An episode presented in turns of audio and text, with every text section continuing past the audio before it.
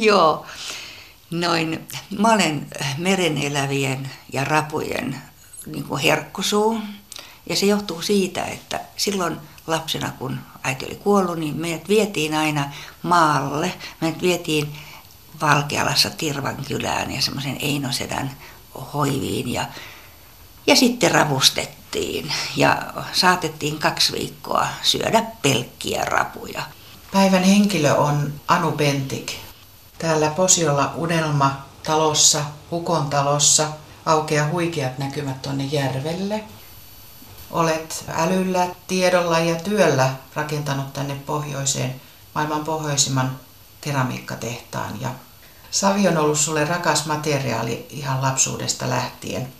Miten aika jakaantuu nykyään? Missä vietät eniten aikaa? Onko se kotona tehtaalla vai studiossa? Näin kesällä, kun voi vapaasti päättää, niin voi olla, että kotona nyt vietän mun kotistudiossa enempi aikaa, koska siinä on helppoa lähteä sitten vesille mieheni Topin kanssa. Mutta ihanimpia hetkiä ympäri vuoden on aina lauantai ja sunnuntai, kun tehtaalla ei ole väkeä. Mä yksin teen siellä, kuuntelen musiikkia ja radiota ja, ja nautin. Talvella enempi tehtaalla, kesällä enempi kotona. No kerroit, että olet aamuihminen, niin mitä se aamu merkitsee sinulle? Mä elän jokaisen hetken ja olen päättänyt, että jokainen valveilla oleva hetki on tärkeä ja minä en halua sitä missata vaan. Mä herään hyvin onnellisen aina aamulla, noin neljän aikana. Mä olen täynnä virtaa, olen nukkunut hyvin. Aamu on, on siis se päivän alku, energisyys. Kaikki tärkeimmät asiat mä teen aamulla. Yhdessä kirjassa, joka on kirjoitettu sinusta Saven sytyttämä, on sitaatti, joka kertoo nuoresta Anusta, joka aikoo rakentaa elämänsä itse – Sitaatin mukaan olet sanonut, vielä minä maailmalle lähden ja vielä minä teille näytän, että elämässä voi tehdä ja valita ihan mitä itse tahansa. Mistä tämmöinen vahva itsetunto ja vahva tahto oikein kumpuaa? Joo, nyt, mähän olen nyt näyttänyt, että, että tämä on totta. Tämä tämmöinen itsetunto ja energia, se kumpuaa ihan lapsuudesta. Et mun äiti kuoli, kun olin vajaa kuusivuotias. Ja mä joudun hoitamaan sen rintamamiestalo kodin. Isän, mun veljeni, nuorempi minua ja pienen siskon rääpäleen, joka, joka syntyi keskosena silloin, kun äiti kuoli. Mä joudun hyvin paljon olemaan ilman kotiapua, eli olin se kotiapu, se äiti. Ja säälin isää. Halusin auttaa häntä mahdollisimman paljon ja opin laittamaan ruokaa puuhellalla. Opin keittämään kaurapuuron aivan itse. Opin siivoamaan kaikkia mahdollisia töitä, kun katsoin, mitä naapurin tädit tekivät, niin siinä syntyy semmoinen, että minä osaan, minä pystyn. Otetaan tähän tämä ensimmäinen valokuva esille. Siinä on vanhempasi ja sinä vuonna 1942. Kuva on otettu Kuusankosken valokuvaamassa ja, ja Kyseessä on mustavalko-valokuva tietysti. Kerro vähän vanhemmistasi. Tuo kuva on otettu sodan aikana, 42. Ja isähän oli silloin sodassa. Ja mä jotenkin muistan sen tilanteen, että, että siellä Kuusankoskella oli vaarana, että joudutaan lähtemään sielläkin. Ja oli pakattu kaikki tärkeät tavarat valtion toimittamaan puiseen laatikkoon. Ja muistan semmoisenkin asian, että, tai kuvittelen, mutta tuntemus on vahva, että juostiin pommisuojaan. Mä olin äidin sylissä ja oli hirveän niin kuin, vaarallista. No isä tuli onneksi sieltä sodasta. Hän oli lennostossa töissä ja, ja elämä lähti siitä sitten eteenpäin. Mutta muistot isästä, kun isä sieltä sodasta lähetti jouluksi itse tekemänsä pienen hevosen, viulun ja, ja hirven. Hän oli nikkaroinut siellä sitten tämmöiset lahjat meille. Minkälaisia ihmisiä siellä Kuusankoskella asui? No Kuusankoskihan oli siihen aikaan, nyt ei enää, niin eh, joen tällä puolella ja toisella puolella. Eli, eli periaatteessa oli, oli mm, herrat ja työläiset. Ja se joki erotti kaksi kulttuuria. Mutta siellä oli ihania ihmisiä, pitivät huolta toisistaan. Se oli niin kuin hienoa. Ja sodan jälkeen hän rakennettiin ja tehtiin Suomea kehityttiin. Jonotettiin ruokajonossa, sen muistan vielä. Ja muistan senkin, kun amerikkalaiset lähettivät sotilaiden mantteleita meille sota, sotaa kärsiville ihmisille, josta ommeltiin lapsille talvitakkeja. Ja, ja äitini oli erittäin taitava. Hän teki kauniita vaatteita näistä armeijan ylijäämä sarkajutuista. No vielä tuosta kerroit äidistäsi, että äidin kuolemaan liittyy appelsiini. Kerro siitä tarkemmin. No se on hyvin surullista. Se muisto, se on, se on niin kuin elävä. Se on aivan kuin televisio, jonka mä avaan, kun mä muistan sen torstaina. Oli aina Markus Sedän niin lasten tunti. Ja, ja me olemme veljeni kanssa siinä ihan ihan pää siinä radion. Mä kuuntelimme sitä lasten tuntia ja sitten isä tulee, tuo äidin kauniin, kauniin vihreän takin, jossa on kettu puuhka, panee sen sinne tuolille ja avaa pussin, jossa on kaksi appelsiinia. Elämän ensimmäiset appelsiinit. Ja hän sanoo, että, että ostin teille nyt appelsiinit, että ne kuoritaan näin. Ja kun oltiin saatu kuorittua appelsiini, isä sanoi, että äiti ei tule enää. Niin se appelsiini aina mulle siis tekee semmoisen tunteen, että, että äiti on pois. Kerro vielä isästäsi, minkälainen mies hän oli?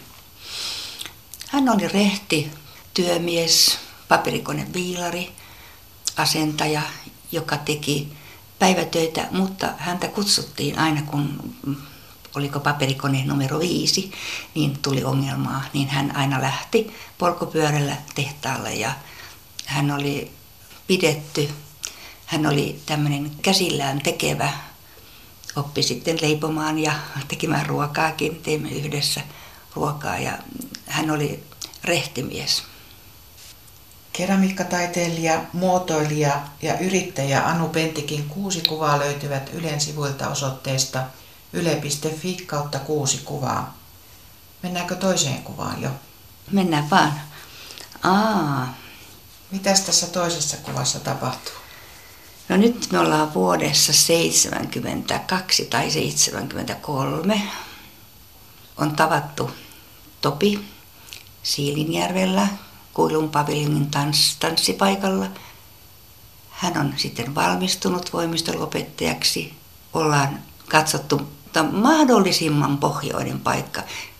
Mä halusin mennä katsomaan Suomea niin ylös Lappiin kuin mahdollista. Asumme silloin Siilijärvellä Kuopion lähellä ja täällä oli paikka Posiolla. Tulimme tänne. No, hän tuli jo voimistelun liikunnan opettajaksi tänne ja ja minä jäin vähän niin kuin työttömäksi.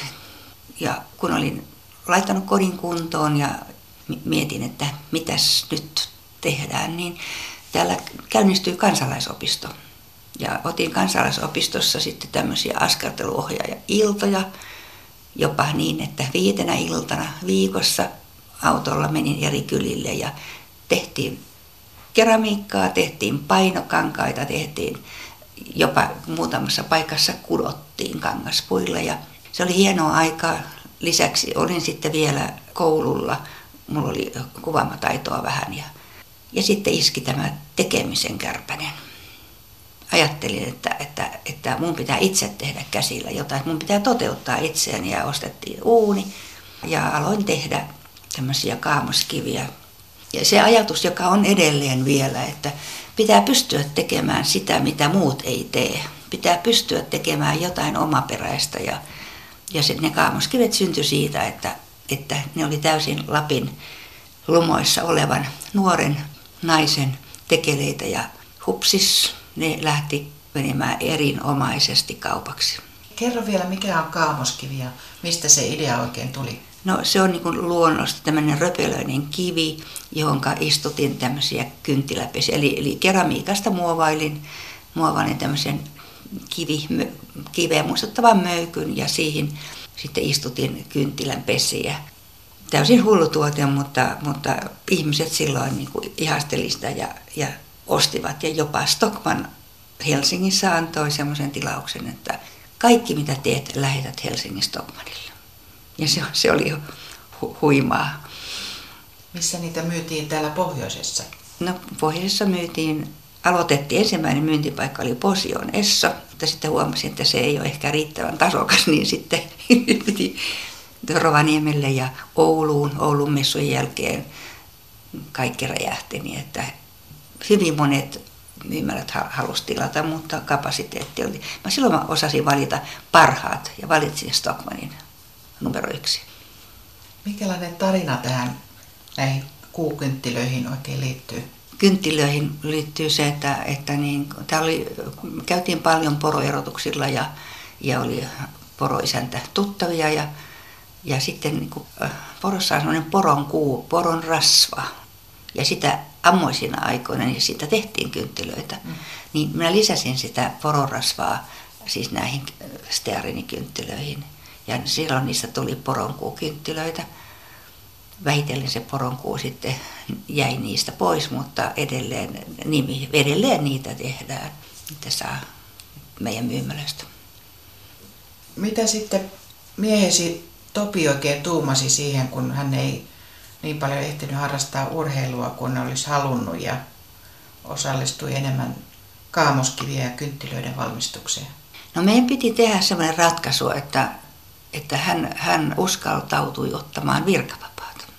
Siinä vaiheessa hän oli jo koulun rehtori, hänellä oli 700 oppilasta ja monta kymmentä opettajaa siinä organisaatiossa, niin hän uskaltautui virkavapaalle.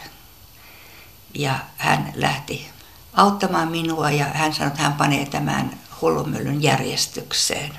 Ja se oli hieno päätös, tässä ei istuttaisi, ellei hän olisi sitä aikanaan tehnyt. Että sitten huomattiin, että hänen täytyy jättää kokonaan se koulutyö. Ja urheilu jäi hänelle ja liikunta vaan harrastuksiksi ja sitten hän, hän teki töitä. Teimme yhdessä. Mistä se rakkaus saveen oikein alun perin alkoi? No ehkä se on ihan lasten savileikeistä ja siirtynyt muovailusaveen ja, ja semmoinen plastisuus, se on, se on, jos verrataan vaikka kuvataiteilijaan taulumaalaamiseen, se on yksi pinta, jossa leikitään väreillä, mutta kun, kun mennään keramiikan, ja jos mennään taidekeramiikan puolelle, niin, niin silloin on, on muodot, pinta, värit, kaikki siinä samassa. Ja sitten se kädellä saven tuntu, se on ihana. Siinä ei kyllästy. Se on niin terapeuttinen ja se on, kun pystyy sormiensa ja silmänsä avulla tekemään muotoja, niin se on, se on hienoa. Siihen ei väsy. Se on intohimo. Se on intohimo. Mitä sulla on jäänyt erityisesti mieleen silloin keramiikkapajan alkuajoista? Oi paljon kömmähdyksiä, koska kaikki piti harjoitella ja, ja harjoitella monesti kokemuksen kautta. Mutta meillä, meillä oli alussa, siis meillä oli Peter Winkvist, joka tuli Arabialta, hänen vaimonsa Anja, niin, niin kuin käynnistämässä sitten tehdasta. Eli tuli vähän järkeä tähän. Joku sanoi, että kotirouvan askarteluun, vaikka minä itse jo olin olevina niin hyvin, hyvinkin jo vahvoilla taiteilijana. Ja se, että kun on tahto mennä eteenpäin ja on se päämäärä, minkä mennään, niin ne keinot löytyy. Ne löytyy tästä maailmasta. Tänään löytyy helposti, koska voi vaan googletella ja etsiä tietoa, mutta silloin oli vähän vaikeampaa. Silloin 70-luvun alkupuolella teit myös näitä nahkatuotteita. Kumpi oli aluksi mieluisampaa, nämä nahkatuotteet vai keramiikka? No, keramiikka oli aina. Ja ne nahkatuotteet tuli sen takia, että täällä oli poroja ja sitten oli turisteja ja moni halusi ottaa mukaan jotain, joka ei paina niin paljon. Ja niin, niinpä sitten mä tein, tein pusseja, vöitälaukkuja, liivejä, mikrosortseja YM, kunnes huomattiin, että, että tätäkin täytyy kehittää ja, ja sitten vähitellen ruvettiin tekemään vaatteita. Meillä oli hyviä suunnittelijoita, muun muassa Irja Leimu, joka on tunnettu suomalainen nimi. Me päästiin kehittymään erittäin pitkälle, että jopa New Yorkissa Saks Fifth Avenuella oli meidän yksi, yksi jälleenmyyjä, joka myi meidän toppatakkia Yöko Onolle, John Lennonin vaimolle, ja Erta Kitt osti ja, ja hyvin tunnetut ihmiset käytti meidän semmoisia topattuja niin kuin, juttuja.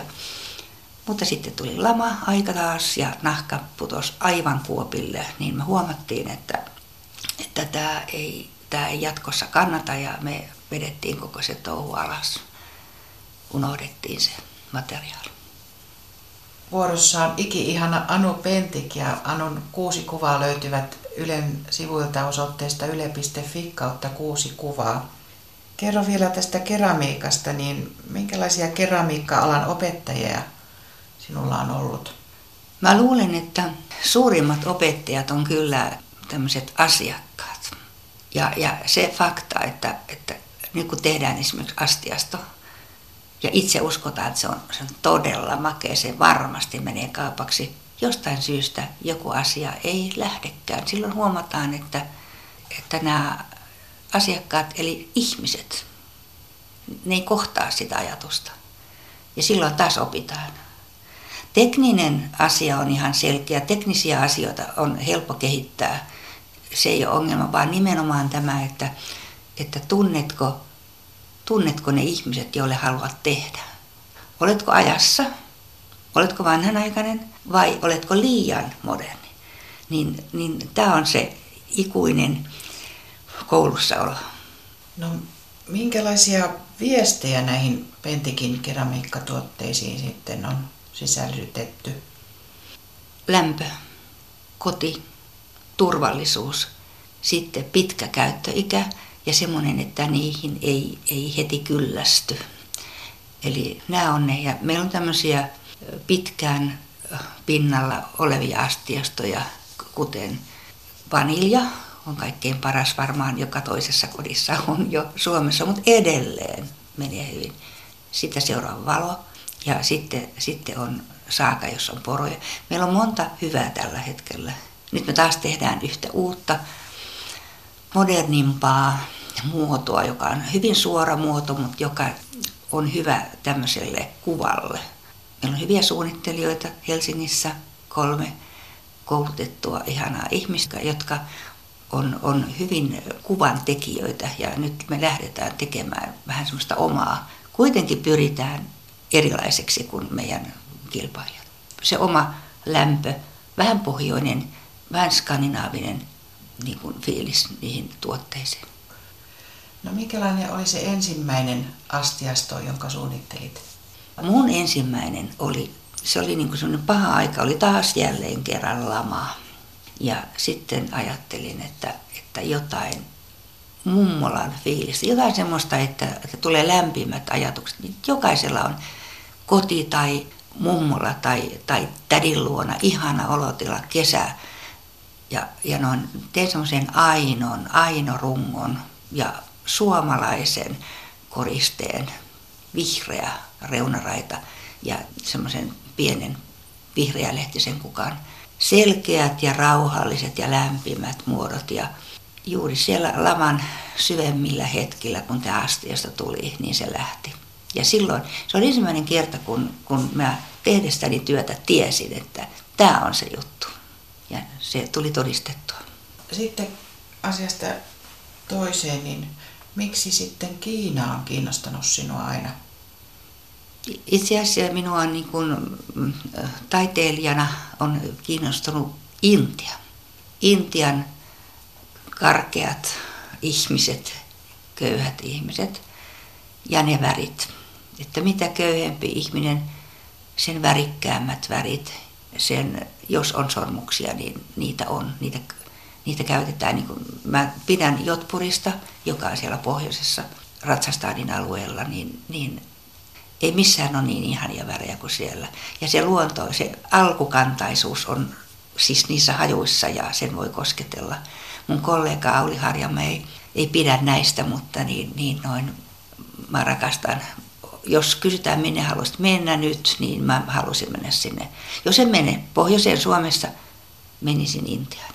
Mutta Kiina on taas sitä, että Suomessa piti työpalkat ja kulut tuotteen tekemisessä kasvoi niin kuin aivan ylisuuriksi, niin piti löytää keino, millä tavalla voidaan tehdä omaa mallistoa. Ja, ja sehän oli sitten se Kiina. Mä aloitin 20 vuotta sitten, mutta meidän oma tunto ei sallinut niin paljon ostaa kiinalaista valmista tavaraa, vaan me lähdettiin suunnittelemaan itse. Niin, että me teemme mallin ja se lähetetään sähköisesti meidän tutulle tehtaalle. Ne on pieniä, yleensä pieniä tehtaita, mutta semmoisia me tunnetaan ne hyvin. Ja se on ihan niin kuin ne on niin kuin meidän tehtaita. Meillä on hyvä kanssakäyminen, niin, niin Kiina sen takia, että siellä on se bisnes. Mutta Kiina on aivan toisesta maailmasta kuin Intia. Mikä on semmoinen prosenttimäärä suurin piirtein, mitä Pentikin tuotteita tehdään sitten Kiinassa? No se on nyt mulla vaikea sanoa, kun me, me ollaan tulossa Kiinasta vähän pois. Me ollaan tulossa Eurooppaan. Nyt on niin kuin Latvia, Puola, ne on kalliimpia, mutta niin, työn laatu on hyvä ja ne on lähempänä. Että, että tämä kehitys, että me tullaan EU-hun, niin on tervettä nyt. Jos mä nyt vedän ihan näin päästä, niin, niin Kiinassa tehdään ehkä 60 prosenttia, koska se on vielä toistaiseksi, mutta se, se siitä pienenee. Katselemme täällä keramiikkataiteilija ja muotoilija yrittäjä Anu Pentikin kuutta kuvaa ja otetaan sitten kolmas kuva. Kolmannessa kuvassa istuu voimakaksikko Topi ja Anu nuotiolla. Minkälaiseen tunnelmaan tämä liittyy? No se liittyy juuri siihen, että kun me molemmat olemme niin kiireisiä, meillä on omat harrastukset, niin pitää aina pitää huolta suhteesta ja että, että niin meillä on, on juuri tämä nuotio ja järvellä olo on se suhteen hoitamista, että silloin ei puhuta niin sitä bisneksestä, vaan puhutaan ihan meistä ja meidän perheen asioista ja kyllä se rätisevä tuli on, se on mahtava, se on enempi kuin psykiatrin tuoli. Eli ulkolaisia ihmisiä, kun tulee, monessa maassahan ei saa sytyttää ulos tulta, niin, niin kun ne istuu nuotiopiirissä, niin ne on aivan haltioissaan. Kerro vielä, minkälainen aviomies Topi Pentikäinen on? No hän on onneksi hyvin niin kuin kehittyvä. Eli hän on semmoinen ihminen, joka koko ajan kasvaa niin, että, että hän on itse asiassa mun yläpuolella henkisillä voimillaan ja sillä, että hän lukee paljon.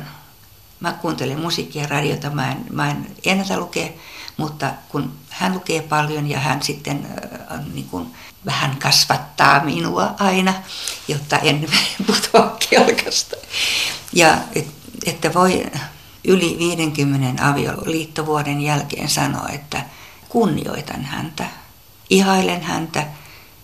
En aina usko, että hän on oikeassa, koska minä olen monesti enempi oikeassa ja hän sallii sen.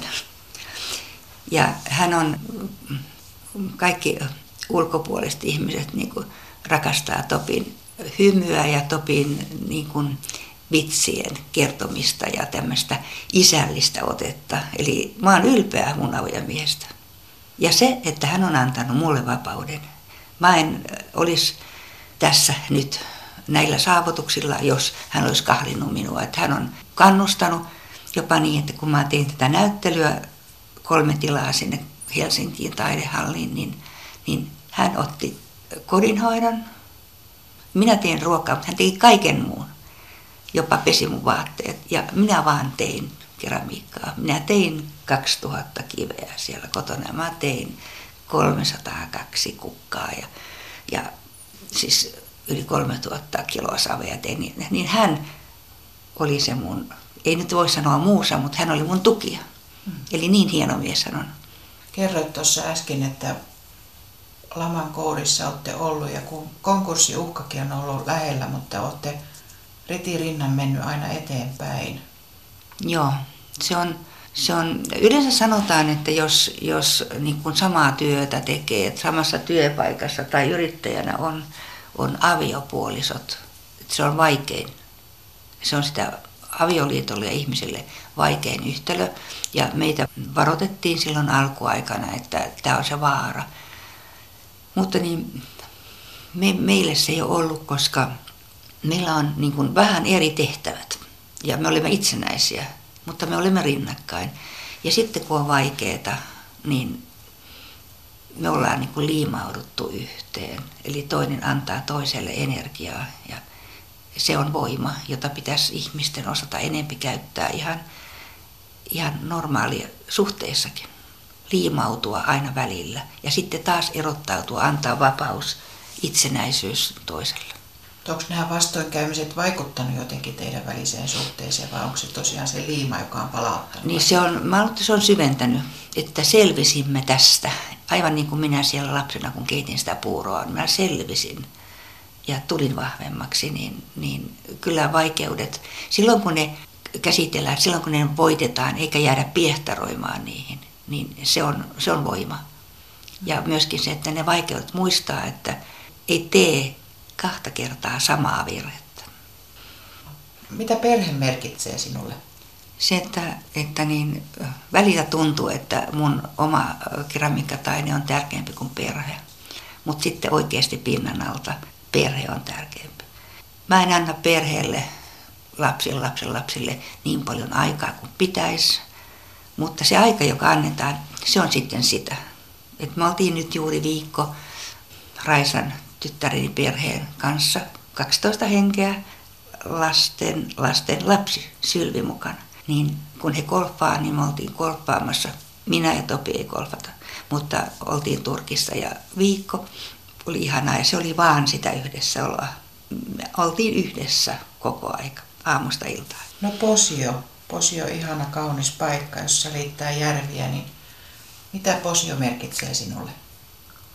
Tällä hetkellä niin mä kuvittelen, että mä oon syntynyt täällä. Mä oon henkisesti posiolainen ja tämä on mun, mun koti. Mulla on ikävä tänne, kun olen tuolla matkoilla.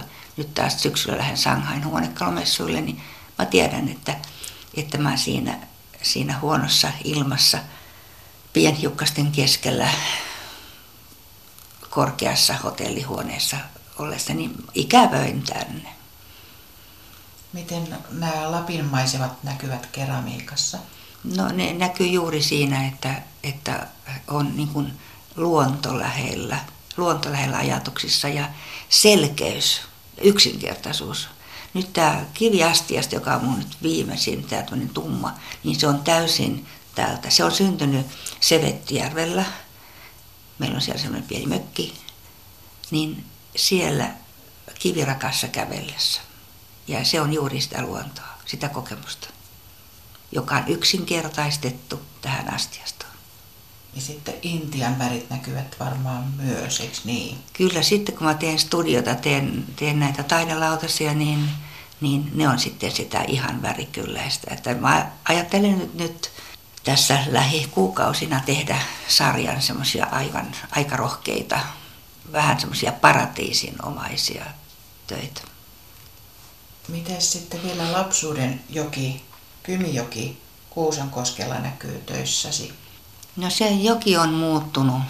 Silloin kun olin siellä lapsi, niin se oli täynnä, täynnä selluloosa limalönttejä, että nythän se on puhdas ollut jo montakin vuotta puhdas, mutta se, on, se joki on, paitsi että lapsuusmuistot jollakin tavalla, mutta se joki on muuttunut tänne. Se on Kitkajärvi nyt. Suurempi, avarampi, valmiimpi ja taivas on lähempänä. Puhumme täällä iki-ihanan Anu Pentikin kuudesta kuvasta, jotka löytyvät Ylen sivuilta osoitteesta yle.fi kautta kuusi kuvaa. Neljännessä kuvassa olet Pariisissa. Aa, syömässä ostereita. Joo. Noin, mä olen meren elävien ja rapujen niin kuin herkkusuu. Ja se johtuu siitä, että silloin lapsena, kun äiti oli kuollut, niin meidät vietiin aina maalle. Meidät vietiin Valkealassa Tirvan kylään ja semmoisen Einosedän hoiviin ja, ja sitten ravustettiin ja saatettiin kaksi viikkoa syödä pelkkiä rapuja. Ja niitä keitettiin ja heillä oli ihana tilli, maa ja paljon tilliä ja, ja noin itse opittiin keittämään ravut. Ja ne vietiin jääkellariin ja niitä syötiin ja syötiin ja syötiin. Siis muuta ruokaa monesti ei ollut. Niin, niin mulle jäi se, se äyriäinen, se rapu niin tänne sydämeen, että aina kun mennään matkoille, niin mä katson semmoisen ravintolan, mistä saa äyriäisiä. No sä oot tosiaan tehnyt paljon loma- ja työmatkoja, niin mikä maa on sulle kaikkein mieluisin? No se Intia on mieluisin maa, mutta kyllä mä pidän, pidän myöskin niin kuin Pariisista.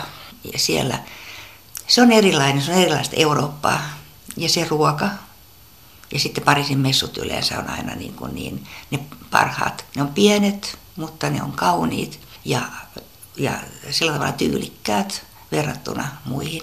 Mutta se ruoka, ruoka ja ruoka. Siis aivan, jos ollaan kuusi päivää Pariisissa, niin, niin kuusi kertaa illalla syödään eri paikoissa mun kollegan kanssa, Auli Harjaman kanssa ja, ja sitten jos päivällä on aikaa, niin jotain pientä herkkua päivällä.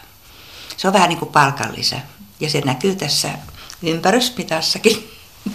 Mutta se herkuttelu, ihanallasi hyvää viiniä ja, ja hyvää ruokaa ja, ja että se tuodaan valmiina, kaunis ympäristö. Minkälainen työkollega Auli Harjamaa on? No me ollaan 37 vuotta tehty yhdessä. Ja monesti on niin, että hän tuntuu joskus, että mä olen hänen kanssa enempi kuin Topin kanssa, kun meillä on tämä yhteinen, tämä Pentik. Pentikin rakentaminen. Hän on meidän brändijohtaja. Hänellä on äärettömän hyvä maku. Hän on niin kuin taiteellinen, mutta kun hän osaa myöskin laskea. Hän on uskomaton yhtälö, että hän, hän niin kuin osaa välittömästi laskea asiat, laskea hinnat. Kun hän näkee näin, niin se on selvä. Mä olen huono laskemaan, mä vaan niin kuin lasken sinne päin. Mutta Auli on hyvä. Ja että meistä on tullut, me ollaan ystäviä. Että vaikka ollaan työkavereita, niin ollaan ystäviä. Että monesti käy niin, että mä ajattelen Aulia, ajattelen, että soitanko. Hän soittaa minulle juuri sillä hetkellä. Ja hän niin kuin, itse asiassa on enemmän kuin ystävä. Luottohenkilö. No rakastat myös juhlien järjestämistä. Mikä on, mitkä on ollut semmoiset ikimuistoiset juhlat, jotka olet järjestänyt? Ai ai, siis mä todella rakastan juhlien järjestämistä. Aivan. Nyt muutama viikko sitten oli kivat juhlat, aivan, aivan kivat. Siis mulla on aina tär- tärkeää, että, että on muutakin kuin, että istutaan pöydässä ja, ja puhutaan tylsiä juttuja, vaan että, että se on ruoan lisäksi muutakin. Ja kun tänne tullaan, niin täällä monesti ollaan täällä Posiolla aina se yksi ilta ja toinen päivä ja koko se, se ohjelma. Voi, mä oon tehnyt satoja juhlia. Se on mun oikein intohimo ja harrastus. Ja että, että enhän minä aina yksin tee. Enhän mä tätä pentikkiäkään ole yksin tehnyt. Mulla on ne kaverit, ne kollegat, se tiimi. Mulla on hyviä ihmisiä ympärilläni, että kaikki on niin kuin helppoa. Niitä vaan pitää johtaa. Kerro lisää vielä niistä juhlista.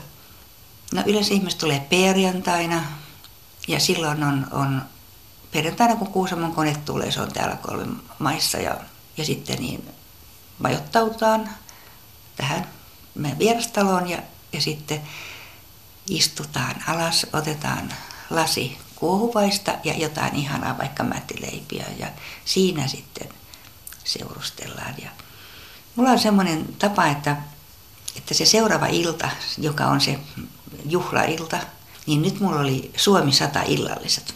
Ja mä olin tehnyt, meitä oli kahdeksan ihmistä, niin mä olin tehnyt kahdeksan korttia. Jokaisessa kortissa luki jokin tehtävä, kun esimerkiksi Suomi 100 juhlapuhe, oli se Musta Pekka, tai sit, sitten, että kuka-asetelmat, viininkaataja, kokin apulainen. Ja tämmöisiä tehtäviä. Sitten niin kuin hauska tarina jälkiruona Niin, että on tämmöisiä jokaiselle, jokainen arpoa siitä näin. Ja, ja sitten, sitten ne siellä sitten seuraavana päivänä niillä illallisilla nämä toteutuu. Ja sitten on aina musiikkia siellä illallisten aikana.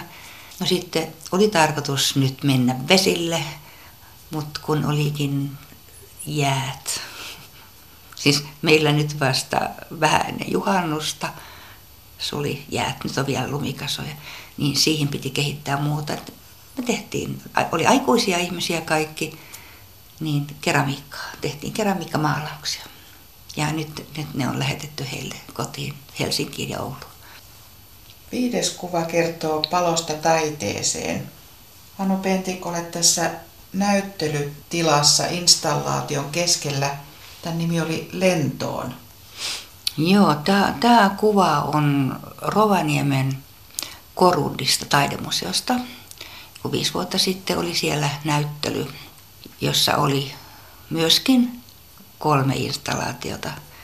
Yksi oli niin kuin kukkia, valkoisia kukkia ja sitten oli tämä lentoon ja, ja sitten oli semmoinen, kun mä ajattelen itse, kun mä käyn taidenäyttelyssä, käyn ulkomailla ja Suomessakin, niin jos ei se näyttely kosketa jollakin tavalla, niin se, sitä ei niin kuin muista. Se, se menee vain ohi niin kuin vesi.